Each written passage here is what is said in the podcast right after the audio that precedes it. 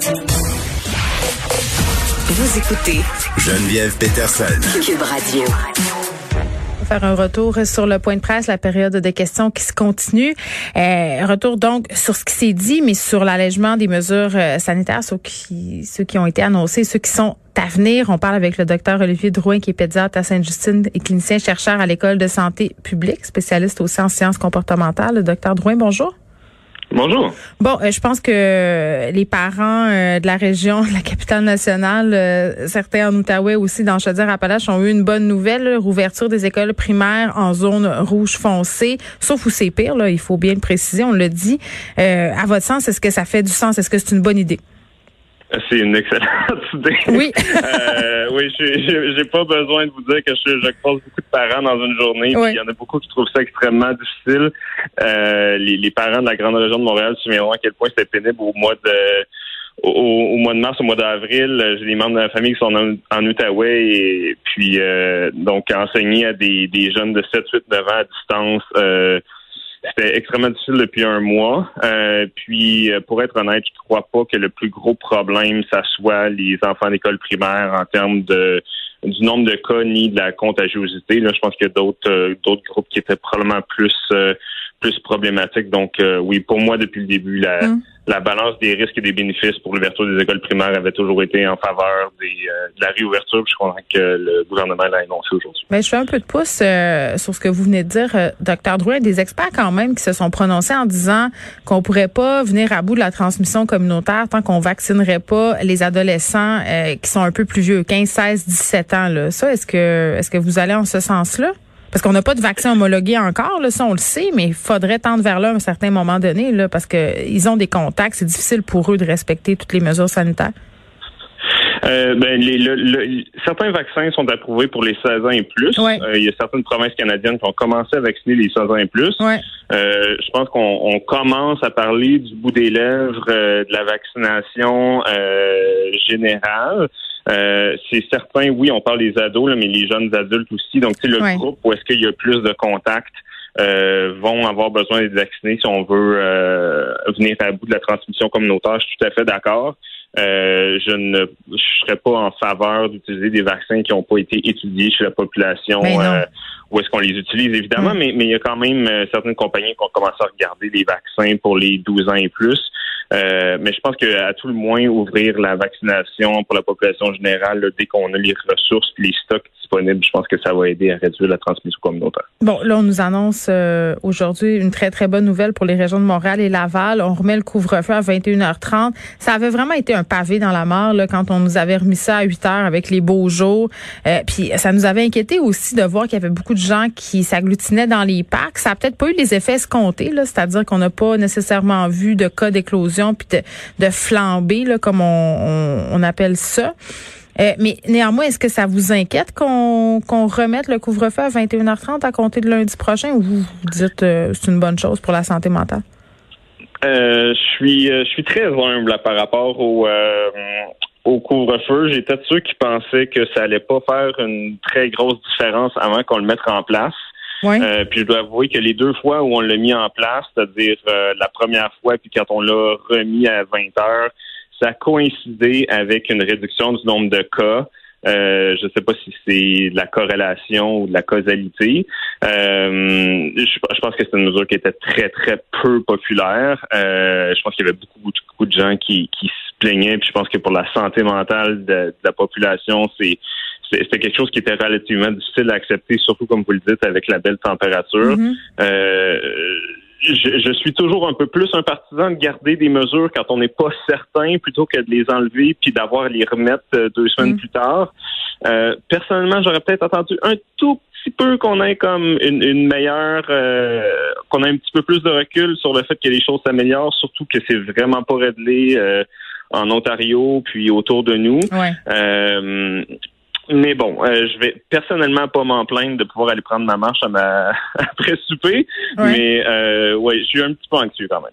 Ben oui, puis moi, il y a une affaire qui me dérange un peu euh, par rapport à bon, au couvre-feu, au beau temps, puis au fait qu'on n'a pas encore le droit de se réunir, par exemple, sur des terrains privés. Tu sais, je comprenais l'interdiction cet hiver euh, de pas, par exemple, aller dans la cour de son voisin parce que c'était risqué là à cause du froid, de dire bon, ben on va rentrer, les enfants ont froid. Mais tu sais, l'été passé là où on n'avait aucune couverture vaccinale, on était quand même euh, dans une moins bonne posture que maintenant. Euh, on avait le droit de se réunir dans des cours, un nombre très limité de personnes. si on avait à rentrer aux toilettes, tu te mettais, tu te lavais les mains, tu mettais ton masque, tu te désinfectais en sortant.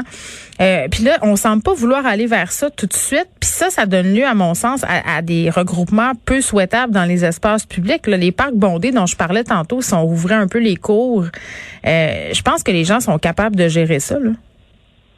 Ouais, je, pense que puis là je veux pas je veux mettre pas mettre des mots dans la bouche du gouvernement. Je pense qu'ils ont peut-être un peu peur de la de la pente glissante puis que bon si on a le droit de de se réunir à l'extérieur, ça peut être facile de transitionner vers l'intérieur. Je pense que un peu de ça. Je pense que une, mais je, suis d'accord avec vous que, que les parcs, euh, moi aussi, je, je, je, demeure à Montréal. Ils sont à pleine capacité, mettons. Ah oui, oui, oui. C'est difficile de faire de la distanciation sociale à l'extérieur.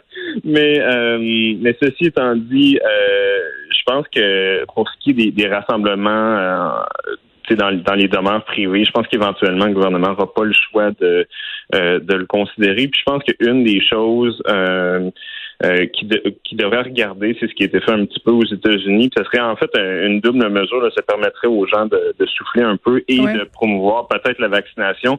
C'est d'avoir une euh, une approche différente pour les gens qui sont vaccinés versus pas. Euh, ça, c'est le fameux passeport vaccinal là, qui soulève l'ire et l'opprobre. Euh, ben, passeport vaccinal, oui et non. C'est-à-dire que euh, bon, il y, a plusieurs subtilités qui peuvent rendre le passeport vaccinal acceptable ou euh, moins acceptable. Mm. Mais il reste que pour la population générale, c'est sûr que s'il n'y a aucun incitatif positif à ben si, si de se faire vacciner puis d'être complètement vacciné, incluant les deux doses, ça ne change rien dans notre euh, dans ce qu'on a le droit de faire, de ne pas faire. C'est sûr que ça va être plus difficile d'aller chercher une certaine tranche de population euh, versus si on est capable d'avoir certains privilèges d'être complètement vacciné. C'est un terrain miné, je suis complètement d'accord. Euh, mais le, le Center for Disease Control aux États-Unis, il n'est pas exactement un, organisme euh, qui, qui, est très comment je vous dirais ça, sont assez conservateurs en général, ont quand même émis euh, des recommandations dans, cette ligne-là. Mm. Euh, je pense pas que ça devrait être fait demain, mais je pense que éventuellement, quand on aura la vaccination pour la population générale, on devrait commencer à se poser une question à savoir est-ce que certaines de ces mesures-là, puis ça peut être les rassemblements dans les maisons privées ou sur les terrains privés. Est-ce que ça, ça devrait être permis euh, pour certaines tranches de la population, incluant mm. ceux qui sont vaccinés? Mais vous savez, docteur Drouin, je pense qu'il y a une différence quand même assez importante entre euh, expliquer à la population, ça sera quoi les bénéfices quand on aura atteint l'immunité collective, là, c'est-à-dire de dire, OK, là, quand on va être un certain nombre à être vacciné, voici ce qu'on pourra faire. Il y a une différence entre euh, aller dans ce sens-là et expliquer ce à quoi on va avoir droit. Puis ça fait très, très drôle de parler comme ça dans notre pays en 2021, là, euh, versus euh, voici les privilèges auxquels vous aurez accès si vous acceptez de vous faire vacciner. À mon sens, il y a une différence importante, il y a une nuance quand même. Oui, il y a une très grande nuance. Je suis, tout à fait d'accord. Euh, puis c'est pour ça que c'est un. Puis je comprends pourquoi le gouvernement n'est pas allé dans cette direction-là mm. encore. Euh, mais je parle à beaucoup de gens autour de moi. Puis euh, ce matin dans les nouvelles, on, on parlait quand même que quand on a euh, fait un traitement différentiel pour les employés du système de la santé qui avaient été euh, qui avaient accepté de se faire vacciner versus pas. Oui, les euh, tests là qu'on leur obligeait. Ben oui, c'est ça. Ben ça je le sais puis tu sais je dis ça puis moi je suis complètement pro vaccin puis je trouve qu'il faut convaincre la population d'y aller. mais il y a des gens qui sont tellement déjà entre guillemets, euh, réfractaires, qui se sentent brimés dans leurs libertés individuelles. sais, les gens qui sont déjà dans ce discours-là, je suis pas certaine que de leur imposer un passeport vaccinal, ça soit une façon de les faire adhérer. Je trouve qu'on peut aller les chercher, les chercher de façon plus positive, en leur faisant miroiter quelque chose, ce fameux renforcement positif. Ben, ben d'où mon point, c'est-à-dire que si on permet d'avoir certains avantages, exact. certaines une fois vacciné, ça peut être euh, le, côté, euh, le, beau côté de la médaille plutôt que le côté sombre. Mm. Euh, bref, ça, je crois pas que c'est quelque chose qui aurait dû être annoncé aujourd'hui. Je pense que c'est rempli de nuances. Mm-hmm. mais je pense que si on veut on, parle d'allègement de mesures. Euh, je pense qu'on doit prendre en considération la vaccination dans l'allègement des mesures. Euh, puis une des choses que, que je trouve un petit peu pour revenir au couvre-feu, une des choses qui est un petit peu dangereuse euh, avec ça, c'est que bon, c'est les gens qui vont, en tout cas les gens qu'on voit dans les parcs, c'est des jeunes adultes. Euh, présentement, c'est exactement la population qui n'a pas accès à la vaccination présentement. Ben oui. Euh, donc, euh, c'est ça. Faut, faut faire attention entre les allègements qu'on fait, puis qui en profite versus qui est protégé par la vaccination. Oui, puis on a hâte que la vaccination s'ouvre à la population générale. Docteur Olivier Drouet, merci, qui est pédiatre à Sainte-Justine. On revenait sur les différentes annonces faites lors de ce point de presse, entre autres l'allègement des mesures dans la région de Montréal et à Laval. Là, on repousse le couvre-feu à 9h30 dès lundi. Et concernant ce premier décès au Québec d'une thrombose après avoir euh, reçu le vaccin AstraZeneca, euh, Arruda, Dr Arruda n'a pas voulu confirmer par souci de confidentialité l'âge et la région euh, où ça s'était produit, mais ce serait, selon des infos là, recueillies par Radio-Canada, dans la région de la Montérégie, ce serait une femme qui serait décédée suite à l'administration de ce vaccin. On sait que au cas, dans le cas des thromboses et des problèmes de caillots sanguins, là, ça viserait davantage les femmes. On a des articles là-dessus là, qui nous disent que les femmes sont plus à risque par rapport à l'utilisation de l'AstraZeneca. Les tests vont se poursuivre. On va faire euh, la lumière là-dessus, mais malheureusement, on a confirmé ce premier décès.